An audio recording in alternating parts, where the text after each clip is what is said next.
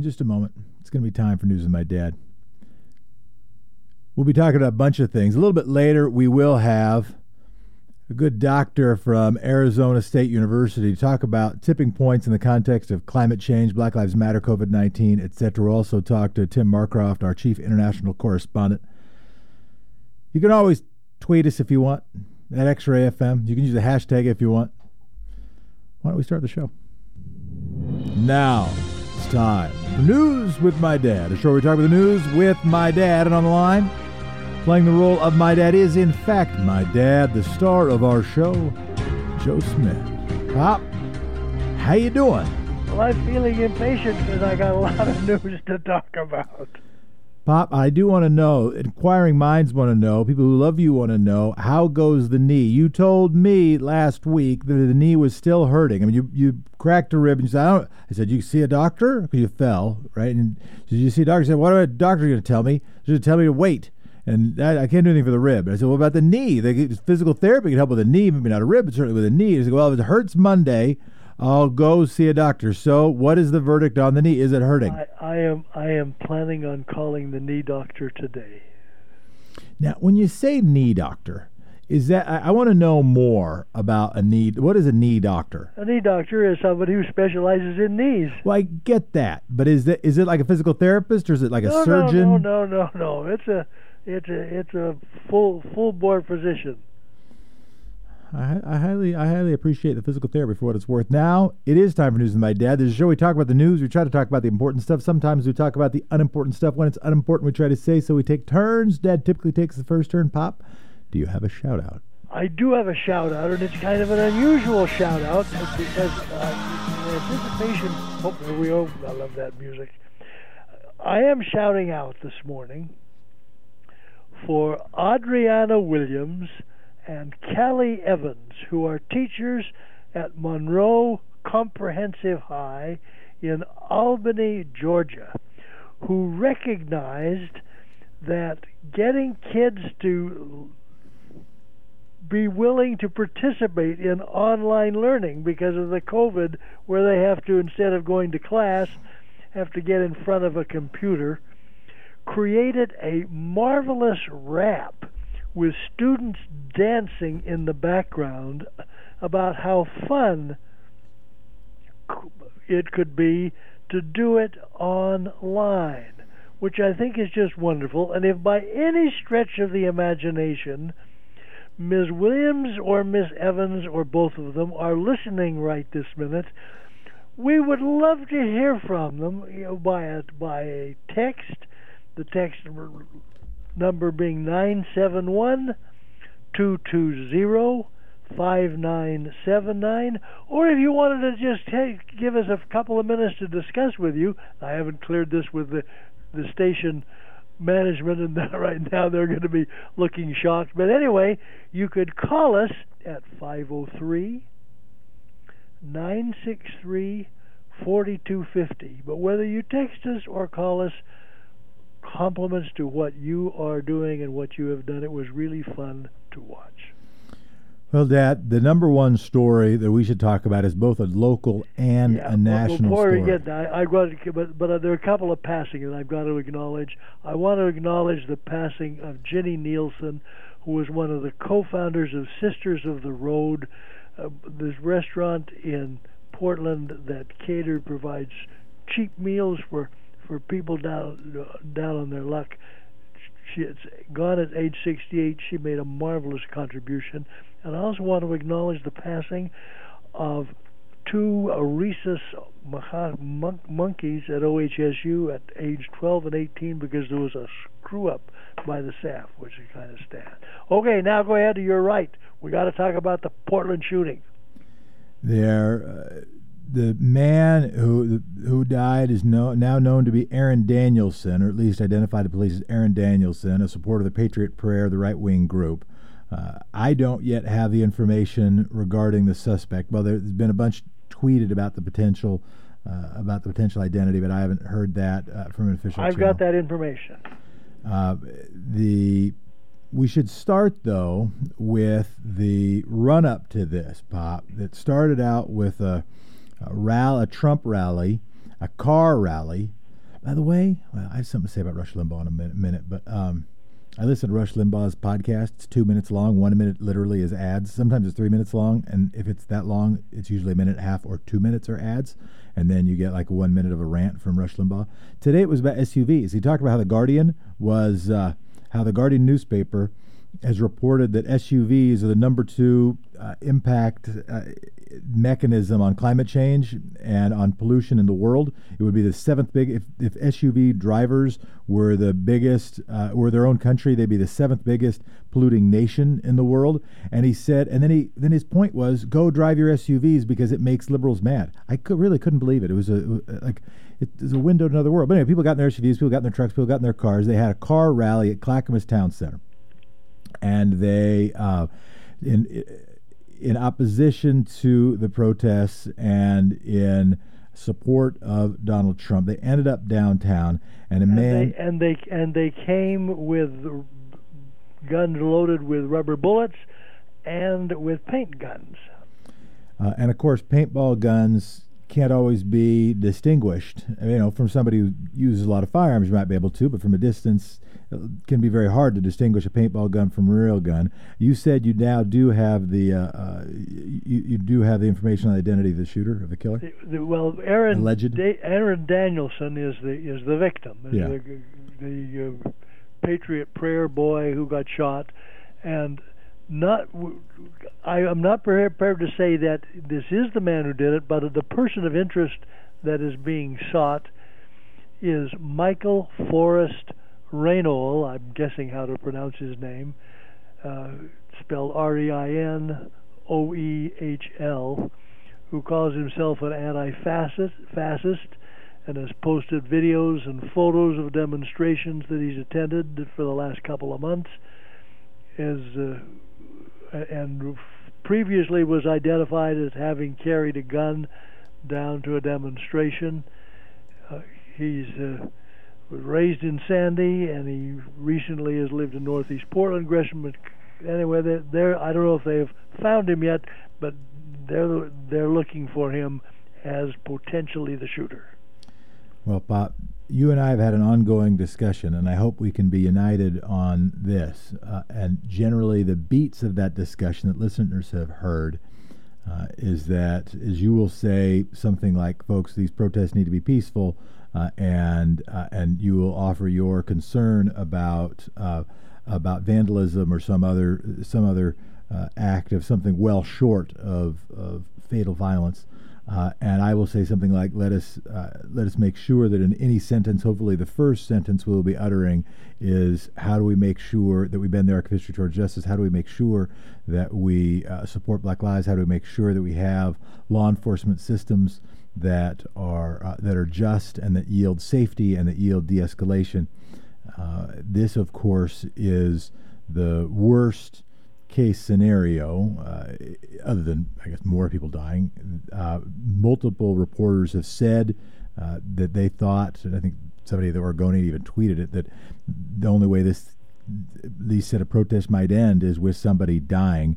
But Dad, this feels like the worst case scenario where now there is uh, now there is somebody that the uh, there's an incident the right wing will uh, use to try to organize further. Obviously, what are your what are your reflections? And I hope your reflections will include in the earlier portion the greatest moral challenge that we are facing, not only the challenge of how protesters protest or what they might do wrong in their protest.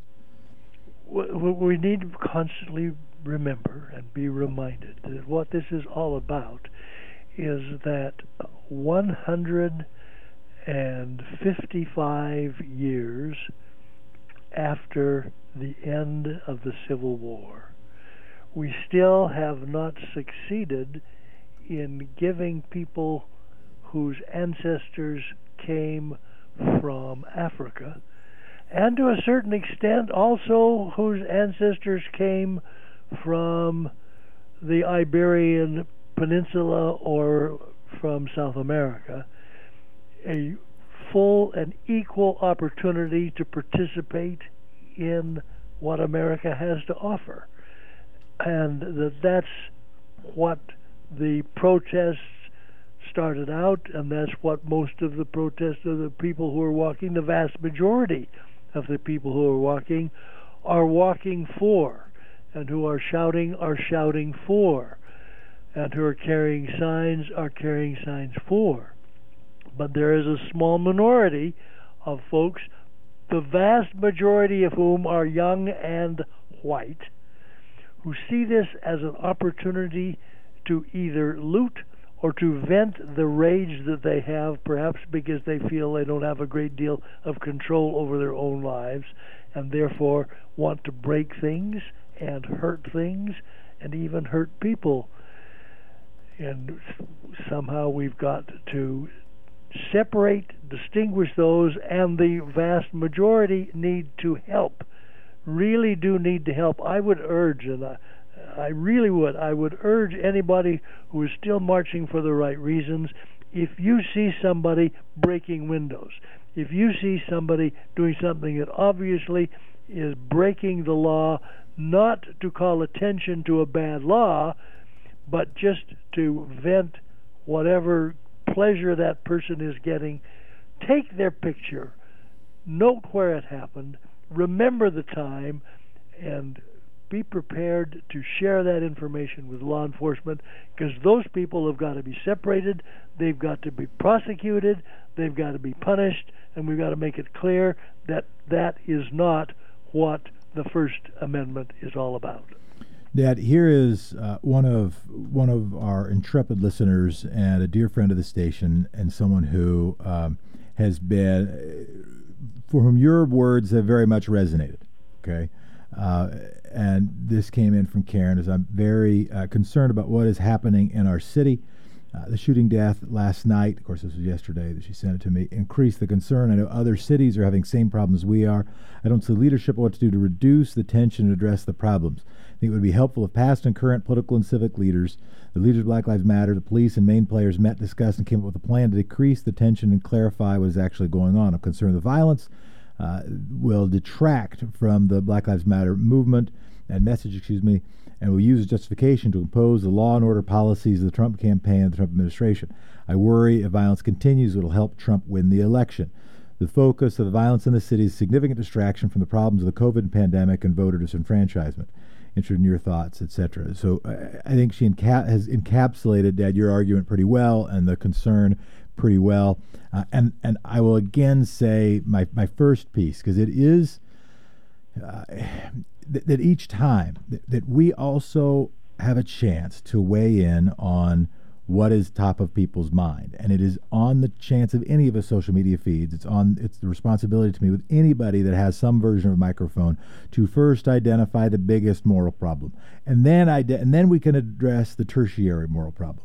But if we pile on first to the tertiary one then we just feed into we just feed into the uh, make it easier for the message that we heard at the Republican National Convention, where Donald Trump was rallying, was has been really for years. And let's be let's be clear: uh, the, the current president of the United States has been inciting his followers to violence since he ran for president. He has been doing it for four years. He has been citing violence for four years. He has been saying, uh, "Oh, look, people used to be tougher on protesters. Go ahead, be tough on them." He has been saying, he has been ginning people up to bolster their willingness to uh, to inflict violence for years. And where and one of the great wisdoms, of course, of Mahatma Gandhi and of, of Martin Luther King was recognizing that peaceful protest makes it harder to uh, makes it harder to justify and you can you win the visual argument you can win the video argument if a peaceful protester ends up getting sprayed down, if a peaceful protester ends up getting beaten by by British police, that you can win the moral argument. If you are part of the fight, and it just and then whoever is in power is just saying, "Oh, I'm just well, the reason I am uh, imposing." more vastly more physical force is just because well these people are fighting and I got to stop them fighting and of course uh, there are provocateurs. There are. We know that there's so many of the social media feeds, so many, such a huge portion, a huge percentage of Twitter feeds, a huge percentage of political Facebook groups are started by and or manipulated by actors who are not who they say they are, who don't have the beliefs they say they do, and who help gin up the worst impulses and instincts of people within those groups who will say, Oh, I, I, agree with you, and that's why we have to do something really bad. This has been happening since COINTELPRO. It's been happening since the Weatherman. It has been happening for decades, and movements have to be smart. And Dad had said weeks ago the thing you were saying that I, I do think that we are at a time, and it's so tricky because now people say, Well, stay home for the protests, stay home for the protests. Uh, what has kept some of the protests more safe is when there are larger numbers of peaceful people. But I think what we have to do is try to empower, try to follow uh, black leadership and BIPOC leadership in the in the protest movements. Uh, and yeah, Dad, we have to ensure that these things uh, are safe because there. It's not only that the acts of well-meaning protesters might, is not even primarily, might play into the hands of ne'er do wells. It is ne'er do wells are helping to manipulate the acts of people who wouldn't otherwise do well. And underlining what you have said that DDT has been doing for the last four years is that yesterday morning, in less than three and a half hours, he sent 89, count them, 89 tweets many of which were aimed at Ted Wheeler, our mayor, and at Portland, and the rest of them aimed at the whole issue. And, and he is he is at the same time condemning what is happening here, is supporting and is retweeting messages supporting the kid who went to Kenosha with a, a a semi-automatic assault rifle and killed people. He is he is praising their supporters. The Christian Give Send Go organization, which calls itself the biggest Christian money raising operation in the country, has already raised nearly and may have raised two hundred thousand dollars to support Kyle Rittenhouse, that kid who committed the killings in Kenosha.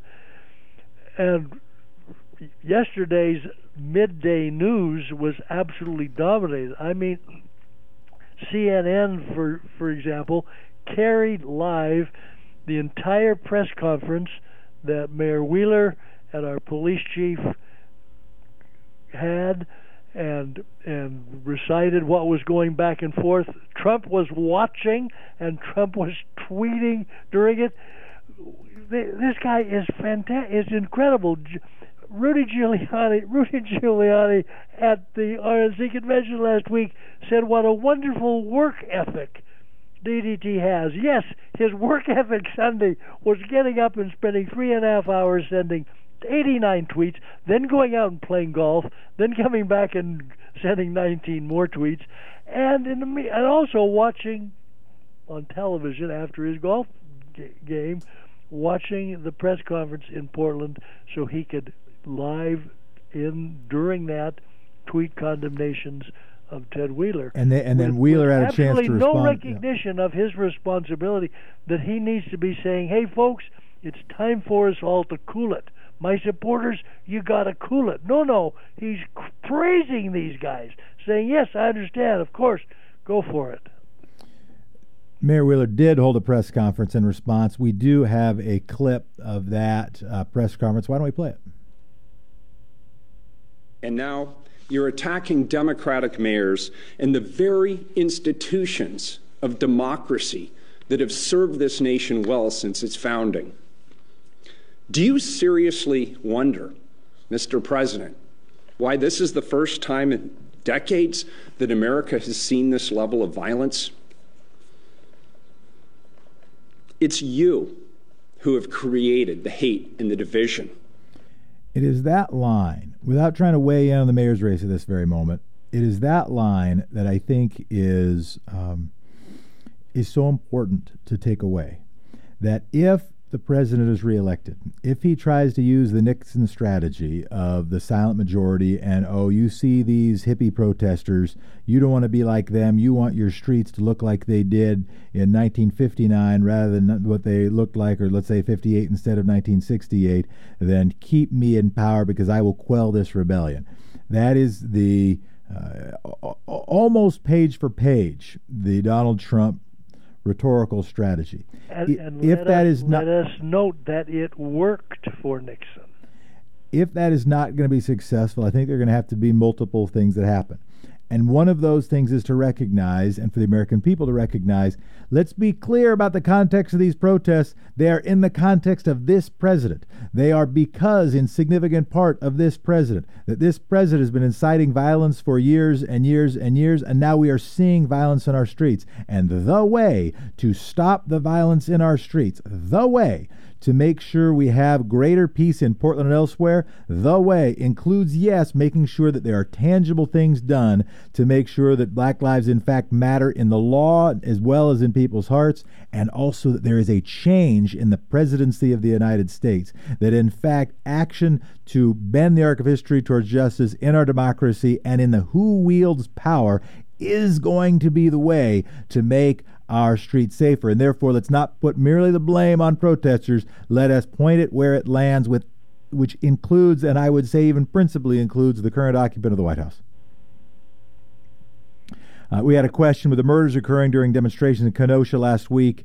Uh, is it possible that death could become more common in protests? This is our great fear, right? This is our great fear. Our great fear is that this will be, and we've already seen, we've already seen the poll numbers for Black Lives Matter get worse, particularly getting worse among Republicans. We're seeing the bots who've kicked up their anti energy. We've seen the uh, Fox News starting to step up. Oh, see, well, Black Lives, Black Lives, I, I got a, one of my right wing cousins, one of my right wing cousins posted a thing, it was like, oh, well, the Black Lives Matter has received, they've spent a billion dollars and they haven't done anything to help black families. Black Lives Matter is not an organization. It is not a corporation. Did, did you by chance see the see the message that I sent her? You called me out. You called me out, Dad. You sent a message to my cousin. And I try, I recognize that once you criticize someone's political identity, it just locks it in further. So I try to be a little, you know, I, I, try, listen to brain coach Brad about that. And you went ahead in the email you said, Jeff tells me you've bought in with the right wing. Like, that's like, she's never going to trust me again. What are you doing? What do you mean when she when she sends a when she sends a message out over the airwaves? That's public. But, but, I just, uh, but I my message, but what I said I to you in the pointed, kitchen about her wasn't public. I just pointed out to her that there is no legal entity called Black Lives Matter. No, but you didn't just say that. You called on me as a tattletale. Any money. I, I did not go to you as a, as a as a reporting authority. I wasn't trying. I, I wasn't trying to tattletale. I was trying to commiserate. You're listening to X-Ray FM, KXRY Portland, KQAC HD3 Portland. 107.1, 91.1 FM. Now, eh, my cousin Andrea, she's not going to like me. She probably didn't already, but now she definitely is going to like me. Streaming online everywhere at xray.fm. I guess that's what's going to happen. But I am deeply worried that, and, and this is the thing, right? This is the thing. We know that Putin wanted this kind of stuff in the Ukraine.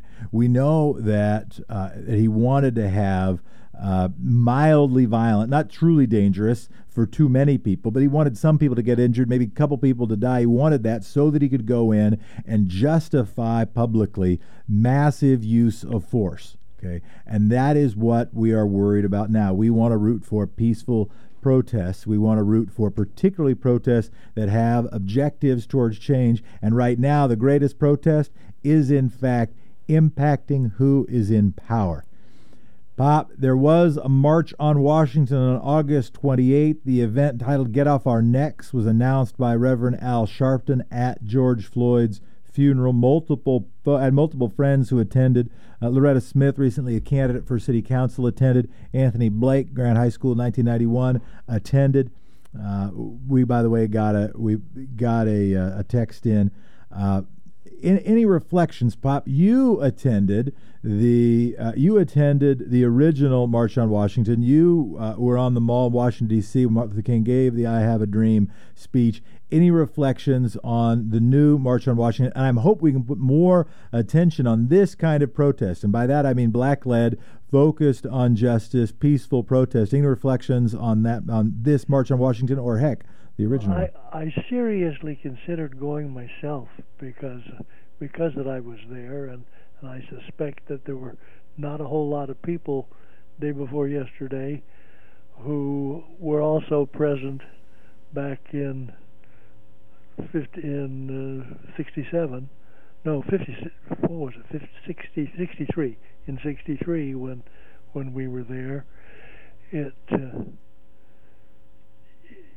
the, the, as, as I have said before, I think I may even have said on this station before, the the biggest takeaway that I had from that day was not what I heard from the podium, even the wonderful speech by Dr. King. It was the feeling I got from the almost exclusively black faces, people whose descendants came from, whose ancestors came from from Africa, or that I was surrounded by, who accepted me, who really appeared to welcome me, who didn't do anything to make me feel like I was an outsider. And it was really interesting because I had decided that morning that I really shouldn't go. You know, I'm just a white guy. What would I do it? But as I sat in my office up on Capitol Hill, sat at my desk, I just felt this pull you've got to be there. And so I got out and walked down. So I got there a little after it had started. But but but I, I had a feeling that I was a part that that I was being accepted as a part of something that was really really meaningful and really really important and it's just meant a whole lot to me ever since. We've got a couple of texts in. Uh, one, I agree with the previous texter. The street riots are Trump's shiny object. No one is discussing health care, COVID, and the future of Social Security, the post office, voting rights, the end of environmental protection, the reduction of consumer protection. I want to say that list again health care, global pandemic, the future of Social Security, which has been under threat and under attack, the post office, which has been attempted to defund, voting rights being eviscerated, the end of environmental protection, just gutted regulation after regulation and the reduction of consumer protection. We need to get the Black Lives Matter issues into the Portland City Council system with a strong coalition. We need to get out of the streets now or we will lose the presidential election. That is that text. Here's another one. Here's a longer one. Let's not forget the armed men took that armed men took over the federal lands in a standoff with law enforcement in Malheur County. And apart from the shooting death of an armed man who charged law enforcement in that situation, those domestic terrorists ended up with not only their lives but eventual pardons. Prior to the shooting the other day, protesters against racism were being violently arrested, had tear gas sprayed on them, despite largely marching with no violence or weapons. I by no means support graffiti and vandalism. The idea that people should be punished for destroying federal property, yet those who were in a standoff weren't treated with the same level of physical violence from law enforcement, leaves me feeling exasperate, uh, exasperated. Let me pause here. I totally share it. This stuff is not symmetrical. It, it ain't fair. I'm totally with you. I'm going to keep reading. As a person of color, and perhaps more frustrated by the violence and vandalism than many white folks in the suburbs watching TV, I'm more frustrated by the sentiment that we as a whole have to continue to atone for it. The actions of people who are not part of our movement. Let's keep Black Lives Matter at the front of the discussion. Let's remember that good intentions, folks on our side, can sometimes have the opposite effect talking about the perils of graffiti before the perils of racism. Let's remember that armed domestic terrorists took over federal property with no problem while peaceful protesters are being tear gassed. Can we please avoid getting sucked into this debate? Let's not talk about Black Lives Matter violence because that doesn't exist. Amen. Preach. Appreciate the text. If you have a text that you want to send in, the text line is 971 220 5979. 971 220 5979. Appreciate the engagement and the wisdom. Uh, I'm really grateful that we're having a chance to have this conversation. Recognize that this conversation needs to be happening in many places, and I don't pretend to be the leader of any of that, but to the extent we can facilitate and amplify, we will certainly do our best. And trying to put again we have agency over where we try to put the focus and we can put that focus in some places dad let me put the focus in one place and that is right now i think the website is being launched tomorrow there is a campaign locally for uh, for independent police review, truly independent. By that I mean Uh, not not run by the police department, not internal affairs, but essentially external affairs.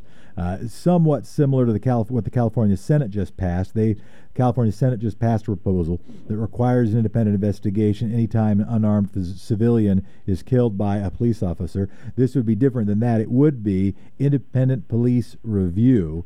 Uh, I think the uh, realpoliceaccountability.com is going to be the website that's getting launched tomorrow. That's breaking a little bit of news.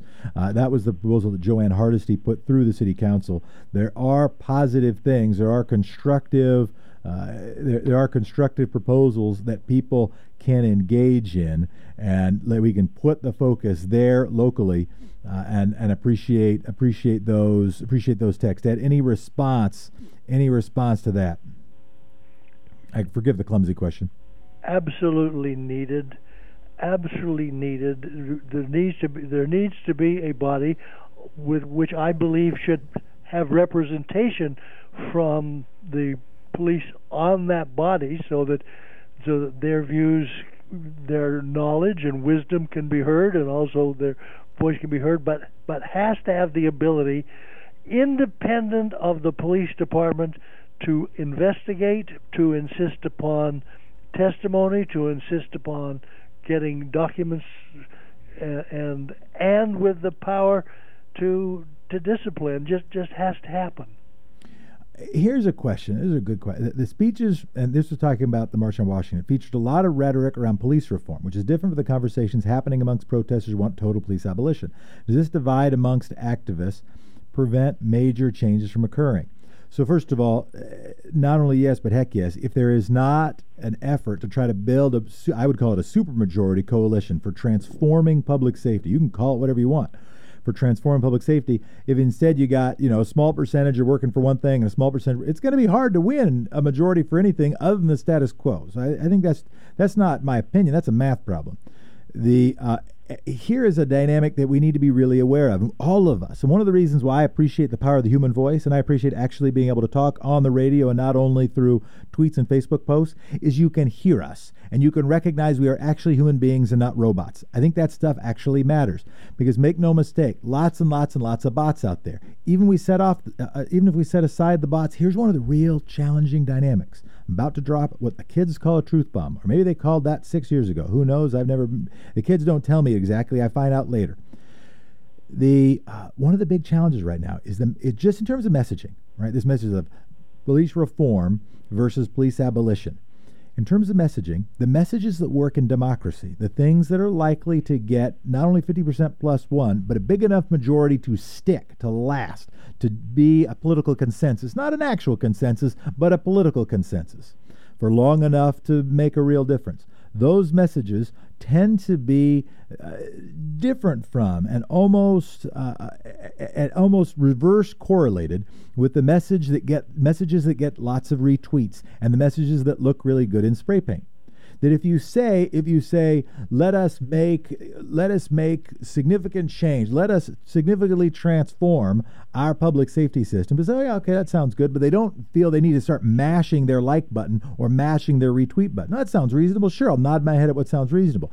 If you say something that sounds really provocative somebody is going to mash their hate button there since there isn't that. The people who like it are going to mash their like button and or they're going to retweet it and or they're going to respond to it. It's going to create engagement. And therefore and this is why as we know the social media debate culture particularly when fueled by bots yields greater division rather than greater consensus. It also can get us into rhetorical traps. I will tell I will say if the if the Black Lives Matter movement actually if the black led protest uh, efforts are making a particular pitch, that's where I'm following. That's what I'm listening to. I'm listening to that more than a tweet. I'm listening to that more than something in spray paint. What I'm listening to are the movements that are actually trying to make change and the movements who are actually trying to defend their lives. And I hope that's who you will listen to too. We'll actually make sure that the lives matter and it isn't just an excuse so we can, you know, mash our retweet button. And and before we move on, I just want to mention because we've talked about the mayor and and his war of words with DDT. He also met with the, the with the Portland Business Association the other day, saying that he's going to revitalize downtown I'm, I'm hoping he's able to pull that off if he's reelected. Uh, I got I got I got to stick on this just for a moment because I didn't finish this this piece. Uh, and and back to that, and therefore I don't think we should be engaged in. Back in the day, my line was not left, right, before forward, and and to be clear, and then you know I know presidential candidates started using that, uh, and and that did not mean somewhere in the middle. That's, that's still not what I mean. That means actually trying to be solutions oriented. And so when I see, particularly among uh, progressive uh, coalitions, self-described or otherwise, when I see a significant rhetorical divide, different language, uh, and or significantly different proposals, what I try to do is find something that is not merely picking betwixt them. So, and I would look for language that was less provocative, which includes so what I what I think is we have to transform public safety systems. By the way, and I think we have to transform public safety. We needed to transform them before three weeks ago. We needed to transform them before five months ago. We need to transform public safety systems. That is not merely we don't do that merely through, and I think that will significantly transform budgets, significantly transform habits, to, to significantly transform uniforms, significantly transform the police department and the fire department, significantly transform that stuff. And we didn't just know that a few months ago. We've known that for a long time. And I actually believe that that is a supermajority message. If you actually have that conversation and you don't just make you don't make the conversation all about is that police officer bad or police officers as a class bad, but do we have a system that is actually yielding our objectives to have safer and more equal communities? And how do we have using the, the resources that we can muster, how can we have the safest safest and most just communities we can have, that counsels for significant public safety transformation. And then once you first figure out the policy, don't figure out your tweet first. Don't figure out your headline first. Don't figure out your political power move first. Those are different things, but I mean that also. First, figure out what you want in the world, and then figure out how you want to talk about that thing so you can build support to get it to happen. That is how change happens. It also can happen because there is great energy out in the world in the streets. But I wanted to say that piece. Uh, we got Jefferson. How much of the escalation of violence in Portland this weekend is result of what happened in Portland last weekend when police did not intervene as Proud Boys and Patriot Prayer came to provoke citizens? The message seemed to be the police were leaving it up to protesters to protect themselves. Heck yes, I think that the uh, and, and, this is part of the thing. This is the thing that we are. This is the. Uh, I, I, this is the sticky situation. I was trying to think of the viscous substance I wanted to use, uh, the, and I think it's a trap. I think it is manipulated and promoted by bots on social media to help it happen to justify more violence. And so for people who missed it, you had you had people bringing weapons, a right-wing rally bringing weapons, and police did not intervene. We have seen that before. Somebody we had the text in about Malheur County. If if white right-wing dudes bring in right right-wing dudes bring guns, very often white law enforcement stands back. And maybe they stand back because they've been trained about Ruby Ridge, which is when much of the militia movement that grew up grew up using heroes as uh, turning villains into heroes by saying, ah, look, look at the bad federal government who came in and invaded us with guns, and there ended up being a shootout. And so you have lots of law enforcement that's trying to avoid a shootout. And so when white protesters, I don't know if we can call them that, provocateurs bring guns, very often they get left alone. I think that the shooter in this case, almost who described himself as anti fascist, the alleged shooter, almost certainly saw that and said, Well, I'm going to protect people this time. I am a veteran. I have a gun. I'm going to, if the police aren't going to do it, I'm going to do it. Yeah, that doesn't justify his, con- his conduct.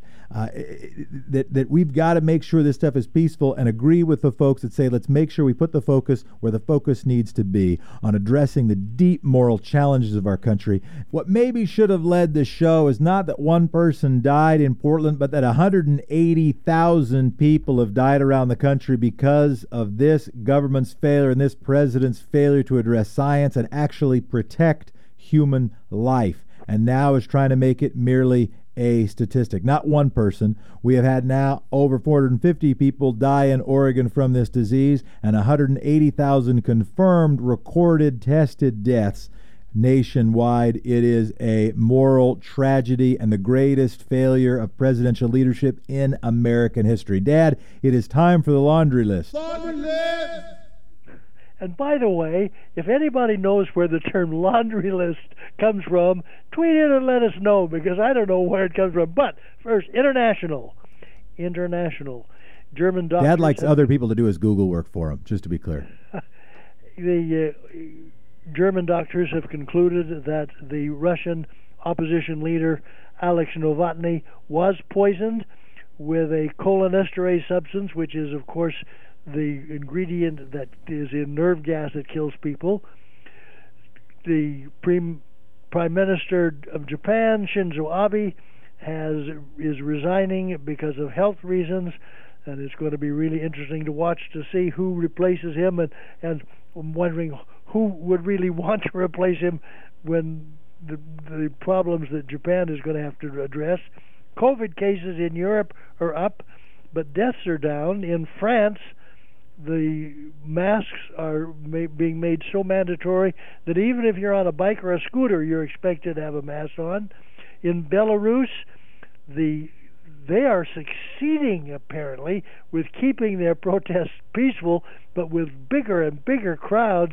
And I, at some point, I'm wondering if the military, all those soldiers who have to be going home at night, and when they go home at night, are they not going home? Maybe sometimes communicating with brothers or sisters or parents or friends who are saying, this guy's really got to go. Well, at what point might the military decide they are no longer going to support the president of Belarus?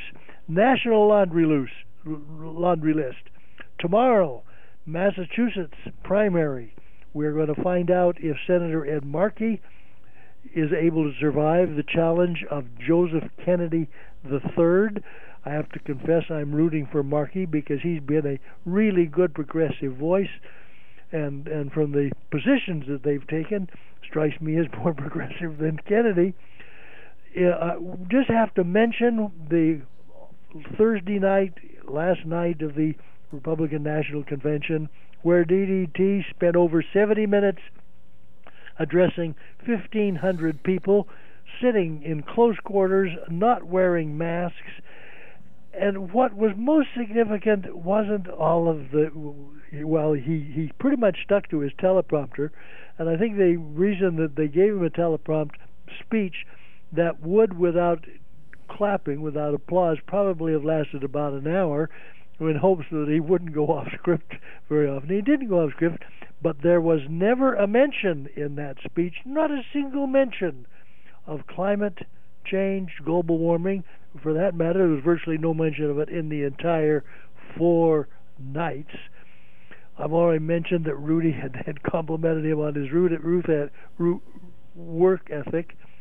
Sports leaders, I, I'm just so so pleased with the professional sports uh, participants, the athletes, who are helping call attention to what we have been talking about this morning. And I'd like to give a raspberry to Dell Loy Hansen, the owner of the Salt Lake Major League, the real Salt Lake Major League Soccer team, who moaned about his his athletes taking a day off to call attention to the cause. And his star said, "I want to be traded." Others are being have said to Hansen, "Sell," so you don't have to put up with it the. Uh, and by the way, for people report. born within the last 60 years, a raspberry is a bad thing. Okay, go ahead. The, the, there's re, uh, reported that Rod Rosenstein told Mueller that he was not to investigate DDT Russia convention and didn't let the FBI know that that was happening. And had he let the FBI know, the FBI would have gone ahead with it. The House Foreign Affairs Committee is looking at holding Pompeo in contempt for refusing to provide information that they have asked for. Go for it, folks. Letitia James, the Attorney General of New York, is, has gone to court to ask the court to force the DDT organization and Eric Trump to comply with seven subpoenas that they have been simply ignoring and she's also going after the NRA and Wayne LaPierre because of the bad stuff that those folks do. She's a pistol. And then I, I want to mention Jerry Falwell. Maybe we should even dwell just a little bit with Jerry Falwell, who Jerry Falwell, the great religious leader of the Christian far right, who whose wife it turns out had a uh, had a long running affair with Giancarlo Granda, who who Granda says was was performing so that Falwell could watch. You you you just absolutely could not make this stuff up. And I'm wanting to see is Tony Perkins going to say, as he said about when when the, the uh, tape of DDT of his talking about how he could treat women came public, said we'll, we we have to give DDT a mulligan. I'm wondering if Tony Perkins is Tony Perkins. Say, Tony Perkins is is another far right. Oh, the Family Research Council. Yeah, yeah, yeah. Yeah, uh, uh, who and he was one who said give DDT a mulligan. I'm wondering if he's going to say, well, we we got to give Jerry. a Here's mulligan. the here's the relevance here, and what people do in their bedrooms ain't my business. Uh, it is it is my business. They try to wield political power uh, that that does seem so hypocritical. But here's maybe the greater thing that that it was, uh, and and shout out to Sarah Kendzior here, uh, who has been making this point for a few years. That what's been happening right now in American government uh, that we can't lose sight of.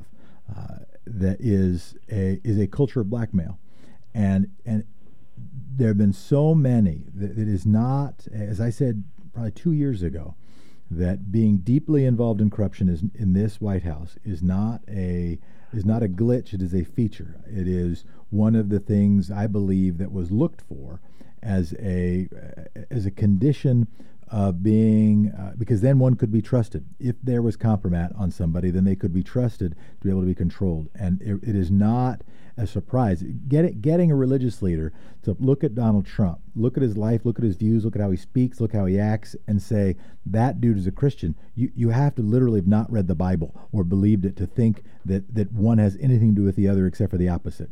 And in order to do that, there's got to be some motivation. Political power can be a motivation. Uh, getting somebody to appoint the judges you want could be a, uh, a, motivation.